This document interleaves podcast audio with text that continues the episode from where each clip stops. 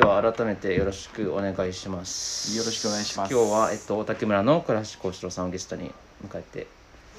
クスラジオを進めていきたいと思います。ありがとうございます。ありがとうございます。えっと事前にちょっとプロフィールを軽く教えていただいたんですけどかなりこう情報量があってどこから聞いていこうかなんていうのはすごく今迷っているんですけどあのまあ静岡県ご出身ということではい。まずちょっとどういうふうな形でこう基礎に、まあ、移住してくることになったかっていうのを、まあ、お聞きしたいんですけどもはい。あの最初のうちはこう自転自動車の整備の学校を出てはい。国家資格を取られた後にまあその自動車関係でこう7年間ほどやられたということでその後にまあ3.11が起きて東北東北2回ボランティア行かれるってことなんですけどそれはどういったきっかけで行こうかなってなったんですか、なんかあの映像を見て津波で船がうん。流されてる姿を、あー映像を見てなんかこう突き上げるものがあって、行かないとみたいな感感じなって、まあ、その時リーダーやらせてもらってたんですけどみんなに「俺行ってくるから」って言って行ってきたみたいな感じです。すごい。なんかちょうどこの前も木曽村のあかねさんっていう人とまあいろいろ話してて北味収録してたんですけど3.11の話がその時も出てすごい記憶に残ってるよねみたいな話をして、うん。僕はちょうど名古屋に向かってる時にちょっと揺れたんですよね。で友達の家に着いたのテレビに見たらこうなんか映画みたいな本当にもう、うん。今まで見たことないようなこうあの光景が出てきてわって思ったのを覚えてて実際にこの、まあ、ここちょっと卒業した後でここの友達もボランティアとか行ってたりとかしたのであと思ったんですけどでそこからこうエネルギー問題に関心があって大滝に移住されたっていうことですよね。はいそのなんかエネルギー問題っていうのはやっぱりその3.11でいろいろボランティアをしていろいろ見たからこそってことですかね。うんやっぱ原発の問題が大きくって、うん。結局その制御できてないじゃんっていううんところがあって、そういうのにあんまり頼りたくないなといううん。ところがあってなんかいろいろ考えていて、まあ、すぐ動いたわけじゃないんですね。2011年にあ3.1があってその3年後なので、それまでにいろいろこう考えていて。うん。でうちの父親が、えーと「里山資本主義」っていう本をはい。読めって言って僕その時三重に転勤で行ってたんですけど、うん。なんか送られてきたのかな？はい。それで見たら、まあ、木のエネルギー利用のことが書いてあってうん。で木のエネルギー利用で寒くて木がたくさんあるところを探していてうん。長野県好きだったんで、で来たみたいあな感じです。でーその時に僕は協力隊っていう制度知らなくってとりあえずなんか忘れましたけどなんかプランをはい。書いてで役場の担当官とかおとぎめ電話してなんか会いたいんですけどみたいな 感じで言ったらその時協力隊だった高尾光太っていうのがいたんですけど、はい。それが、えー、とやり取りをしてくれてで場を持ってくれて会ってこういうことやりたいんですって話をしたら、えー協力隊で制度があるからそれに応募してきてみたいな感じで、そんなすごいいい制度があるの？みたいな感じで応募した結構その地域おこし協力隊のその制度って知らない人多いですよね、うん。僕も知らなくって。であのまあ僕も基礎に来る予定は最初はなくて。でまあご縁があって来ることになったんですけどその時にあこんな制度があるんだっていうのを知って。でその時もまあまあその時のちょうど地域おこし協力隊だった坂下花さんがこういろいろこう説明してくれたりとか、まあ、つなげてくれたりしたっていうのであの知ったんですけど、うん。僕も最初はやっぱ知らなあかったですね。ーそですね。でそこからこう地域おこし協力隊になったってことですね、はい。なって大滝村に移住してその最初こう大滝村に実際住んでみた時に、はい。この自分のイメージとこう違ったこととかってあったりしますか？なんかこういったこと実は思ってたけど実際に住んだら意外とこうじゃなかったみたいな。あー結構僕忘れやすいんで 忘れちゃってるんですが、多分そんなになかったような気がします。もともと御殿場でも青年団入ったりとかうん消防団入ったりしたので、はい。なんか地域みたいななんとなくこうこんな感じかなっていうのはあったので、うんうん。うん僕はちょうどその地元が人口1000今はもう1100人ぐらいしかいないんですけどうん。多分すごい前も大滝村に行った時に雰囲気的にすごく似てる感じがあってまあ今は福島に住んでるんですけどやっぱり個人的にはあのこうなんだろう家がポツポツってあって本当自然がそばにあるような感じがすごい好きなんですけど実際その、まあ、大滝村は今人口多分2000人以下ぐらいですね。710人ぐらい。その中で生活していく中で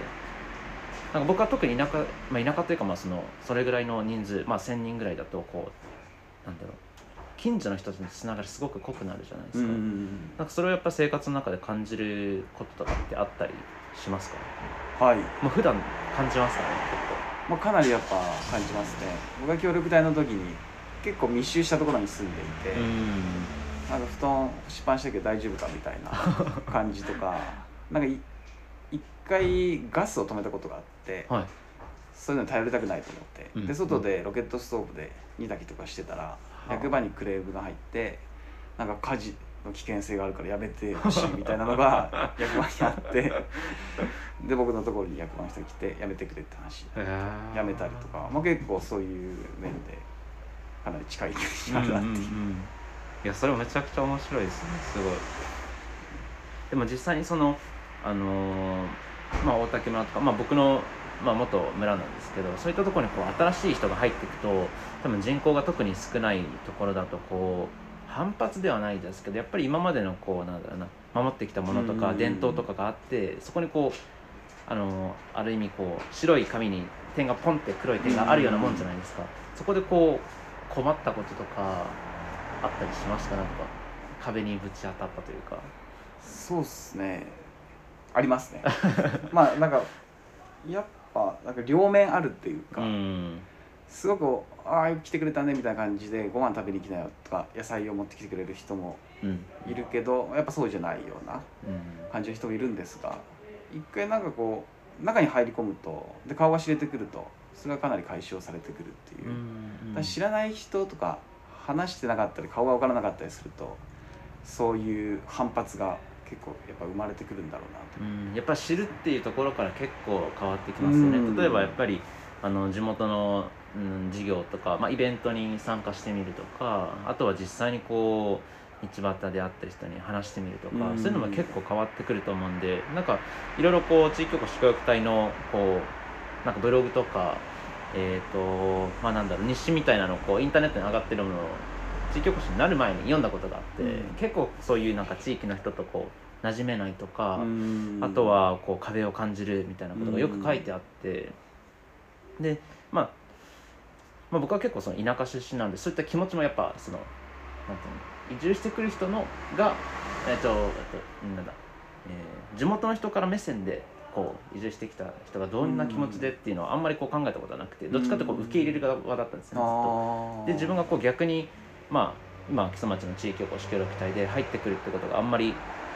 そういった経験あんまりなかったんで、でも逆にこう入ってこられる入ってこられるって変ですけど受け入れる、えっと、もう分かってたから、じゃあどういった形であの地域の人と付き合うのがいいんだろうっていうのはやっぱりうん結構考えてて、まあ、それこそゴミ拾いをこう率先してあやったりとか、まあ、そういうのは結構大事かなっていうふうには思ったんですけど。そういうところがすごく大事ですよね。うーん。なんか僕はまあボックスバイオマスってことで木のエネルギー利用はいってことで、まあその時発電を考えてたんですけど、うん。まあゆくゆく発電はちょっと無理があるってことでやめやめたんですが木のエネルギー利用のことで結構動いてたんですがうん。そのことって結構理解されにくいっていうかうん。分かりにくいんですよね。やっぱ大きすぎるしみたいな。うん。で僕がうちの父親が藍染めあ草木染めやっていてその時御殿場に住んでたんですがこっちで藍を育ててくれって言われて、うん。まあ、畑ちょっと借りて育ててたんですね。その時に朝毎朝5時ぐらいからこう草取りをしてるとめちゃくちゃ認められるみたいな。あいつ頑張ってるわみたいな。活動どうのこうのよりもなんか畑やってる方がすごく認められるみたいな感じとそのゴミ拾いみたいなやつちょっと近いかなやっぱ見えるものみたいなものをこう、うんなんかやっぱり分からないことが結構多いじゃないですか。例えば僕がこう「ポッドキャストやってます」って言うと「えポッドキャストって何?」みたいななんで、ある意味こう噛み砕いて、まあ、ラジオみたいなようなものでいろんなこう人にインタビューしてこう基礎の良さとかを発信,、うん発信していますみたいなふうにこう言ったりとかするとああって分かってもらえるんですけど、こう地域おこし局ってみんなこうやりたいことが頭の中にあって、うん。こうなんか夢じゃないですか。こう広がってるものがあるじゃないですか、うん。それをじゃあ地元の人にあのーまあ、理解してもらうとか知ってもらうためのこうある意味噛み砕いてこううん。いかないといけない部分もあるしまたそのなんだろうな。またこう例えばゴミ拾いとかこう草抜いたりとかそう見える形で、うん。ある意味こううんその地域とつながっていくじゃないですか、うん。そういうのも結構大事かなっていうふうには思いますよね。そう思いますうんいや、まあ、その後に実際この合同会社を作られるということでそれはどういうふうな形で進ん、まあ、作られるきっかけというかあったんですか？まあ、かなりの紆余曲折があったんですが、うん。火のエネルギー利用をやっていて、ねえー、と発電無理だと思ったんですね。はい。で僕はもう少し小さく薪文化の薪文化の再燃みたいな感じでこう進めようとしたんですがそれじゃまあ規模は小さすぎるんじゃないかっていうことで、はい。えっ、と木のエネルギー関係そこで降りたんですね。はい。でその頃に、えっと一緒にいた協力隊の女性が馬事業をやっていてでまあいろいろと2人進めてたんですが、まあ、それも、えっと僕が協力隊終わる頃に、まあ、その話頓挫しちゃってその時に、えっと村の指定管理物件である水公園とはい。森吉オートキャンプ場という、まあ、水公園の飲食店ですけど蕎麦屋さん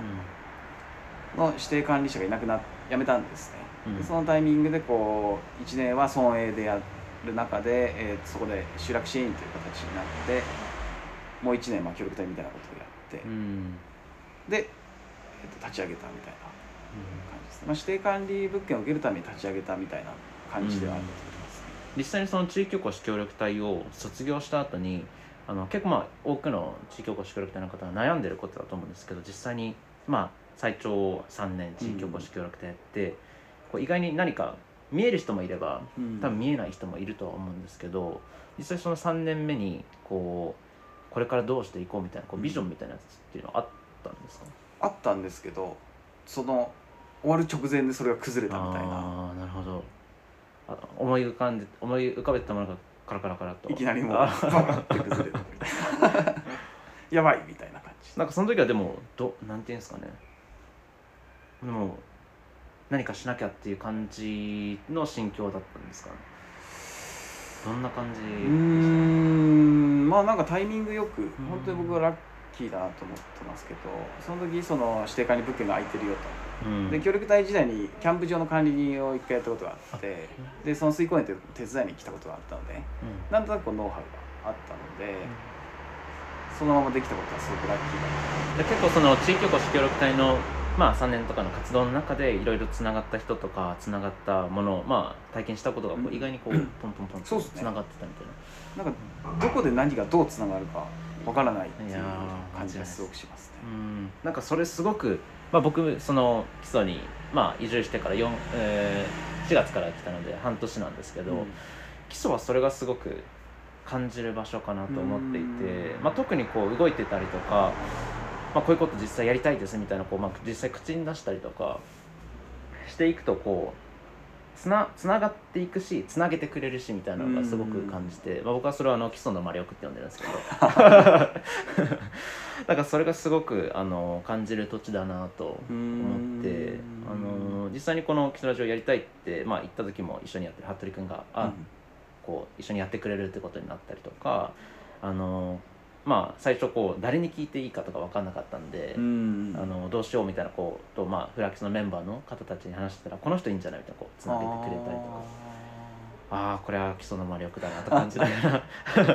日々生活をしてるんですけど。つなげる人がね坂下さんとあかつなげる人がいるってすごくやっぱでかいなやっぱりこの間にこうふんわりと入ってくれる人ってすごく大切だなって思いますしやっぱり僕もそういうふうにあのなっていきたいなっていうのがあって、うん。まあ、実際今今日ちょうど友達が木曽町に来てあの地域おこし協力隊のインターン興味があるっていうことでうん。あの今役場で面接をしてるんですけどなんかそうやってこうつなげれたなっていうのがあってちょっと嬉しいんですけど、はい、で実際にその、まあ、合同会社いろいろこう村の中で事業を起こしていくってことの,、その実際にこの地域おこし協力隊を卒業して事業を、まあ、起こす、まあ、うん。会社をこう運営していくっていう中でこの、えっとまあ、特に今はこう地方の方にこう都市部から移住する人が多いじゃないですかそのまあ、都市部から、えー、と移住する人、まあ、限定ではないんですけど、まあ、平均的にこう人口が少ない場所で事業をやっていく、あのー大変さっていうのは間違いなくあると思うんですよね。その大変さまあその地方田舎でこう授業やっていく大変さをこうどういうふうにこうプラスに変えていってるのかというかそれがすごく興味があってああのまあなんでかっていうと僕も地元がすごくあの人数が少ないのでうん。やっぱり何かしなきゃとは思ってはいるんですけど実際にじゃあその限られたリソースの中でうん。どういった形でこう事業を起こしていくのか。例えば何か会社を自分が起こすのか物を引っ張ってくるのかそこにある資源を生かすのかって、まあ、何個かやり方があると思うんですけどそれは今そのやられてる事業的にはどれになるんですか？ね今実際にある大滝の資源を生かしつつ、うん。例えばインバウンドのこと方をこう、うんうんまあ、狙っているというかこう引き連れていくというか。自然あ資源を生かしてるっていうところだと思いますね。まあその資源っていうのは文化的な資源もそうなんですけどうん。その牧雄ダムが、えー、と約60年ぐらい前にはい。通水されてそうすると下流域の例えば知多半島とかの方に最初は農業用水として水が入ってたんですがうん。その時から、えー、と大滝村とか、まあ、木曽町も多分木曽村もそうだと思いますけど、その下流域の人たちはつながれてできてると思いますけど、うん。そうするとその人たちはすごく応援してくれるみたいな感じ。うんうんうん。がやっぱりあって、まあ、実際に今も、えー、と少しではあるけど続いているって感じだしうちのお客さんがほとんど中京圏であるっていうところもそうなんですけど、はい。で他にもいろいろとこうなんかわからないけど応援される村みたいなまあ、春日がかなり進んでるっていうところとか、まあ、御嶽山の信者さんとかうん。でダムのこととかいろいろあると思うんですけどなんか結構応援してくれる人が多いなっていう感じがします。そのその応援してくれる感じっていうのはやっぱり昔な昔からこうちょこちょこ多分来てたり人とうん。かなんか何かしら関係がある人とかっていうことですそうねですね。やっぱりそう,、はい、あそうやって考えるとその関係人口うん。を広げていくっていうのはすごく大事なことかなと思っていて結構多くのまあいろんな考え方はあると思うんですけど、まあ、地方自治体とかでこうじゃ実際に移住をこうしないとダメというかうん。移住が100%正解みたいに結構まあ思ってる人とかも多いとは思うんですけど個人的にはまあそんな形よりもやっぱ関係人口を増やしていくっていう大切さもあるしあとはその移住のハードルってやっぱ高いじゃないですか、うん。こう実際に今やってる仕事を辞めて、まあ、辞めなくてもいいですけど実際にこう別の場所に動いてっていうのは大変だからまずその関係人口を知ってもらうことからあの始めていくまあイコール情報発信もありますしっていうのはあるからっていうのが進んでいくと今みたいにこう応援してくれる人が増えてくるっていうか、なんかそれはなんか基礎を全体としてやっていきたいなっていうふうに思いますね。うんそれはすごくやっぱ大事ですよね。うん御嶽山がやっぱりあって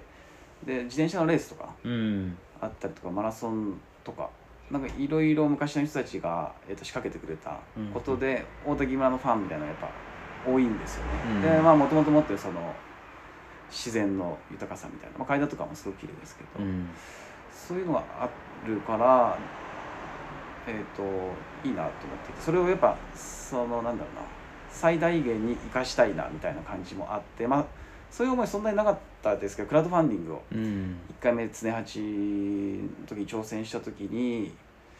150万目標のところ208万あ集めることができて、まあ、僕らみたいな本当になんか名も知れてないような僕と飛鳥さんみたいな、うん。よくいけたなっていうのはそういうやっぱベースがあったからだろうなっていう感じがしますね。今すごいいいなって思ったのがこう以前その先人たちが仕掛けてくれたことがこう、うん。今僕らがなんだろう生活してる中でこう生きてくるっていうのがうん。すごい感じてなんか僕もそれをやりたいなと思っていてこう今は実際100%あのなんですか還元できなくてもうん。例えばこう今住んでる学生の子とか、まあ、小学生中学生高校生の子がちょっと大人になった時にあこれ実は面白いみたいなこういったムーブメントが少しでも起こってるみたいなのをやりたいなっていうのは思っていて、まあ、それが結構あの最近音楽の話が、あのー熱いなっていうのを気づいて基礎、まあ、この辺りもそうなんですけどまあもちろん多分大滝にも見えると思うんです。結構音楽やってる人が多くて音音楽好きな人多いんですよね。なんか文化人みたいなのが結構基礎多くて、うんうんうん。本好きな人とかも。で実際にまあ基礎村だと児玉の森っていうところが音楽堂があったり階段も音楽堂があったりして。でこの前西方高校のあの子たちと話してた時に軽音部のことたまにたまたま話すことができて、そうやって発表する場所がないみたいな。で、まあ、今こんな状況なんで今まで練習してきた場所に、えーしてた場所がこう人数入れないみたいなことがあって。だからなんかそういったことであの少しでもあの音楽好きなこととか好きな子とかあとはまあなんかやってみたいけど場所がないみたいな人たちのあの場所づくりとかをちょっとしていきたいなと思っていて、まあ、ちょっと少しずつ進んではいるんですけどね。へえすごい。なんかそういったあの みんなは知ってないけど隠れてこう実は進んでるムーブメントみたいな。あのすごく面白いなと思って今いるんですけど。ああそしたらねいずれああの人がこういう場所作ってくれたから音楽できるみたいなね。なんかそれかそういったのもあのやってみたいなっていうふうに、はいえーい。いっす思ってます。はい。ありがとうございます。ちなみにその10月5日小尻のその大竹村議員に立候補されて10月末より議員活動開始ということで。はいこれは30代は34年ぶりってことはなかなか今までそこまで若い人が出てこなかったっていうことなんですかね。うん、そのようです。なんかそこのどういったこう思いで出てみようみたいになったんですか？すごく気になるところではあるんですけど。まあ、相当悩みましたね。うん。やっぱ、えー僕らレクストとして、まあ、地域課題と授業をつなげていくっていうようなことをやっていってなんとなくこう山のてっぺんがこんな感じかなみたいなのが少しこう見えてきたんですが、うん。そこに行くのに議員という形がいいのかそれとも民間という立場がいいのかはすごく悩んだり元議員の人とかいろいろ話を聞き聞いてたんですね。うん。でいろいろと話すあと他の村民の人たちともいろいろ話す中で一個気づいたことがあって、はい僕らが、えー、と2018年起業してまあいろいろありつつもなんとか継続できてやってきたこと。ではい最近関係人口とか移住者が、えー、と津内町を拠点に少し増えてきたっていうところがあったんですが、結構分かりにくいんですよね。その僕はまあ協力隊の時に結構世話になった人たちに恩返ししたいみたいな気持ちもやっぱあって今の授業をやってるんですけど、それがね分かりにくいんですよ。分かりにくいっていうのはこう見えにくい見えにくいこですね。で僕らのこうビジョンとかもなんか僕らの中で結構盛り上がるしあこうなったうんらなんか村面白そうだよねみたいなこうん。とがあるんですがそれ結構、えー分かりにくいし伝わりにくいところがあったんですが、うん。議員やるってなると分かりやすいんですよすごく。その音楽村のためにやってくれるんだありがとうみたいうんな感じになってるんだなと思ってちょっとやろうかなみたいな。なんかその今えっと最初にこう山のてっぺんの中見見えてきたみたいな、うん。そのそれはもう深谷さんのビジョンというかこうなるといいなみたいなことってことですかね、そうですね。うんで6月の中旬に2週間、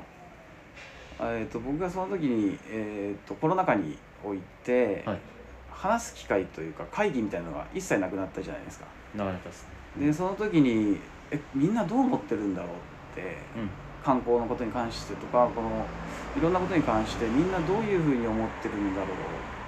って思ってそれ聞きたいなっていうのと、うん。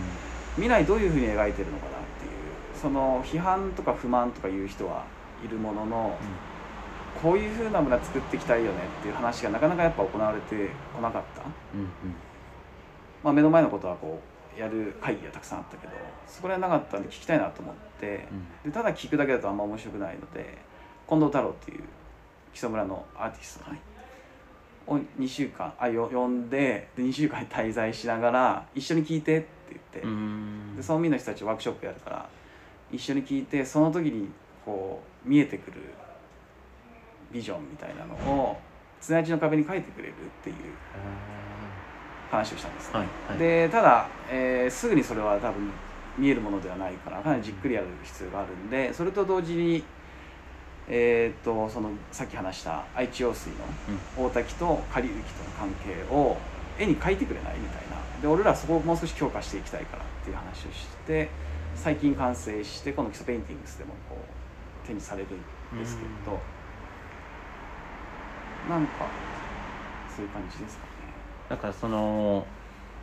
めちゃくちゃ今こう共感した部分があってあのもちろん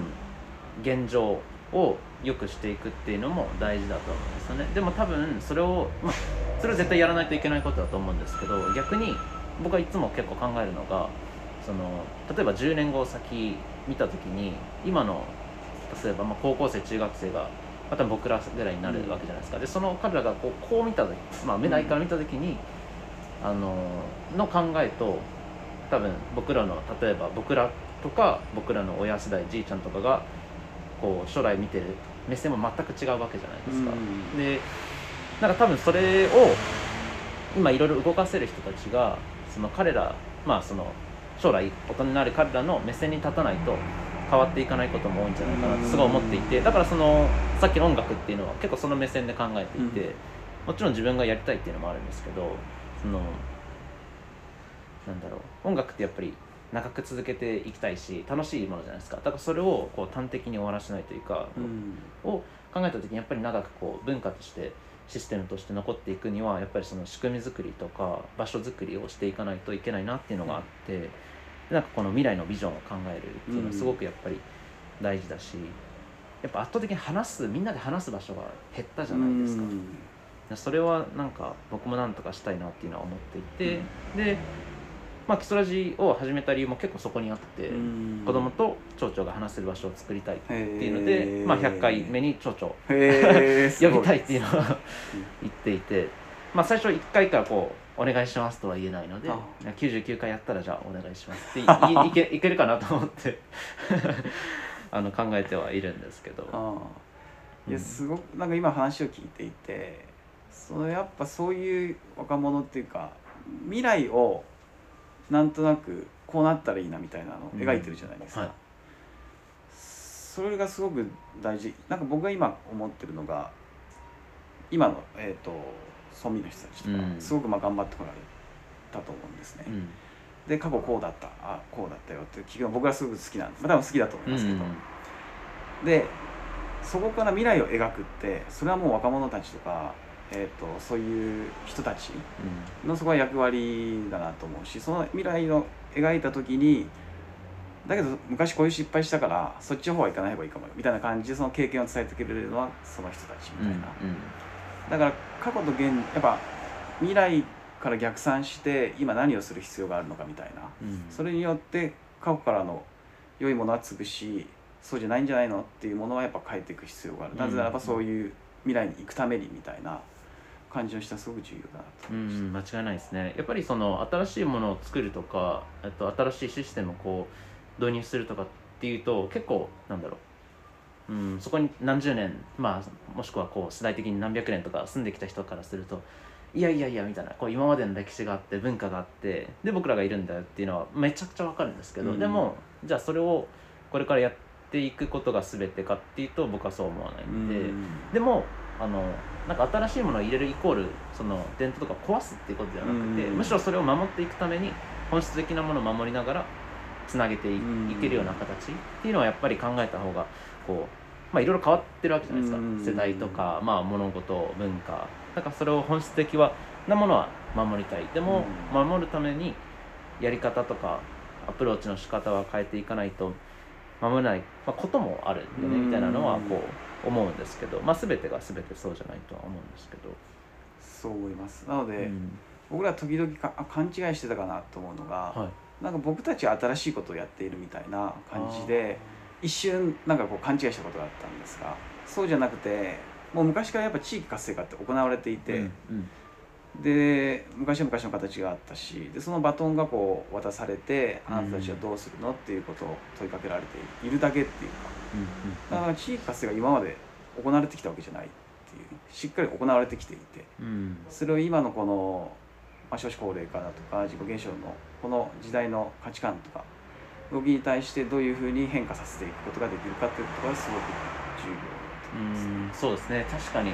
なんかいやそうですね。今はすごい思ったのが今まで絶対こう地方創生とか、うん。地域おこしみたいな絶対行われてたわけじゃないですか、で多分 SDGs とかも実際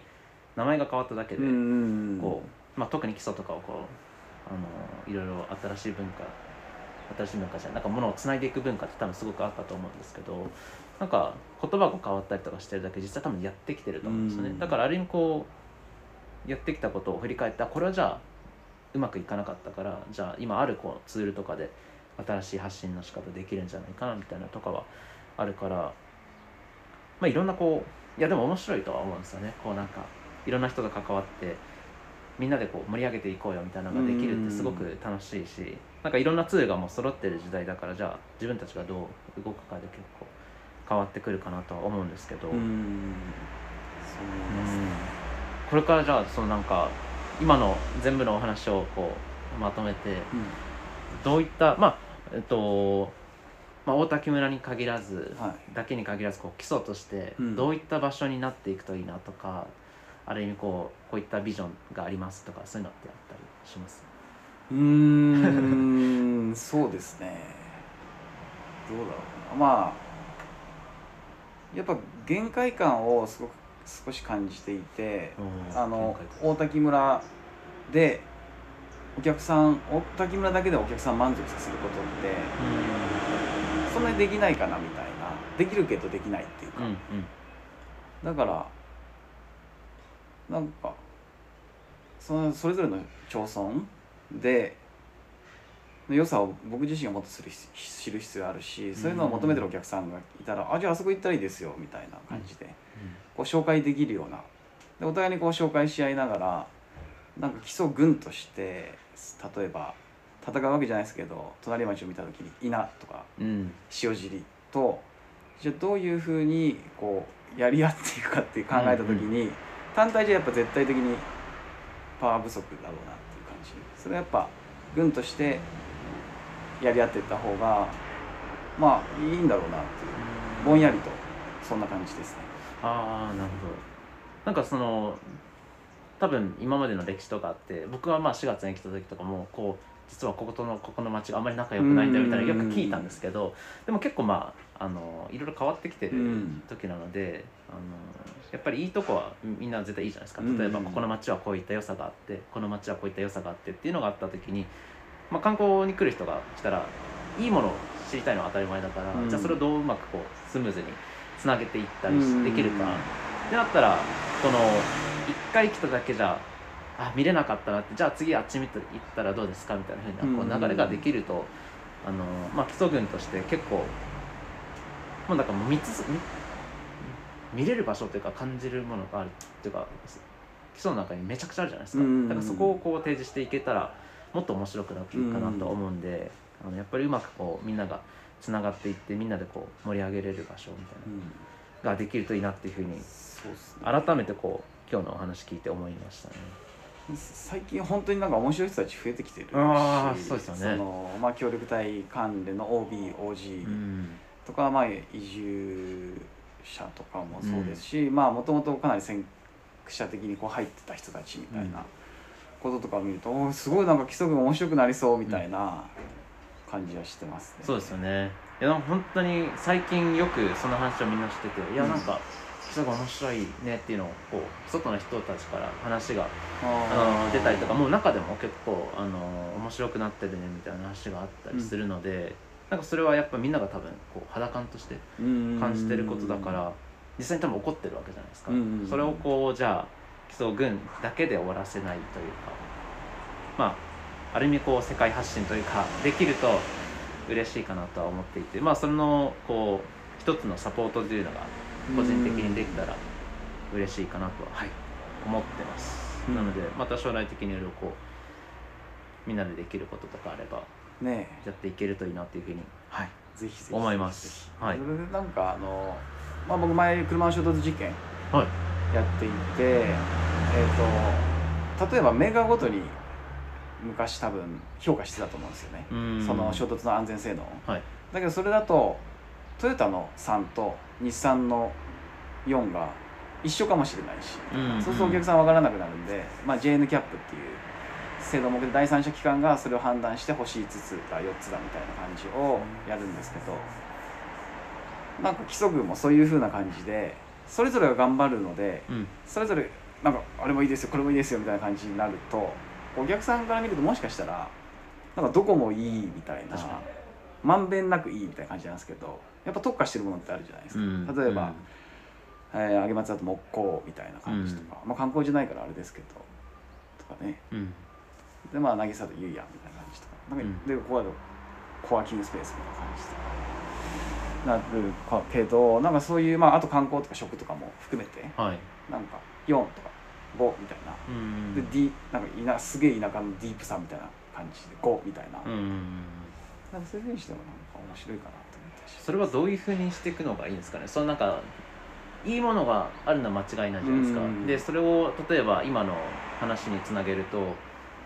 まあある意味こう第三者機関みたいなのがいて、まあでもそれがお客さんになるかどうかは分かんないんですけど、うんまあいいもののあなんて言ったんですか？まあその人の捉え方にもよるんですけどじゃあこのあー難しいな。難しいんですけど難しいですね。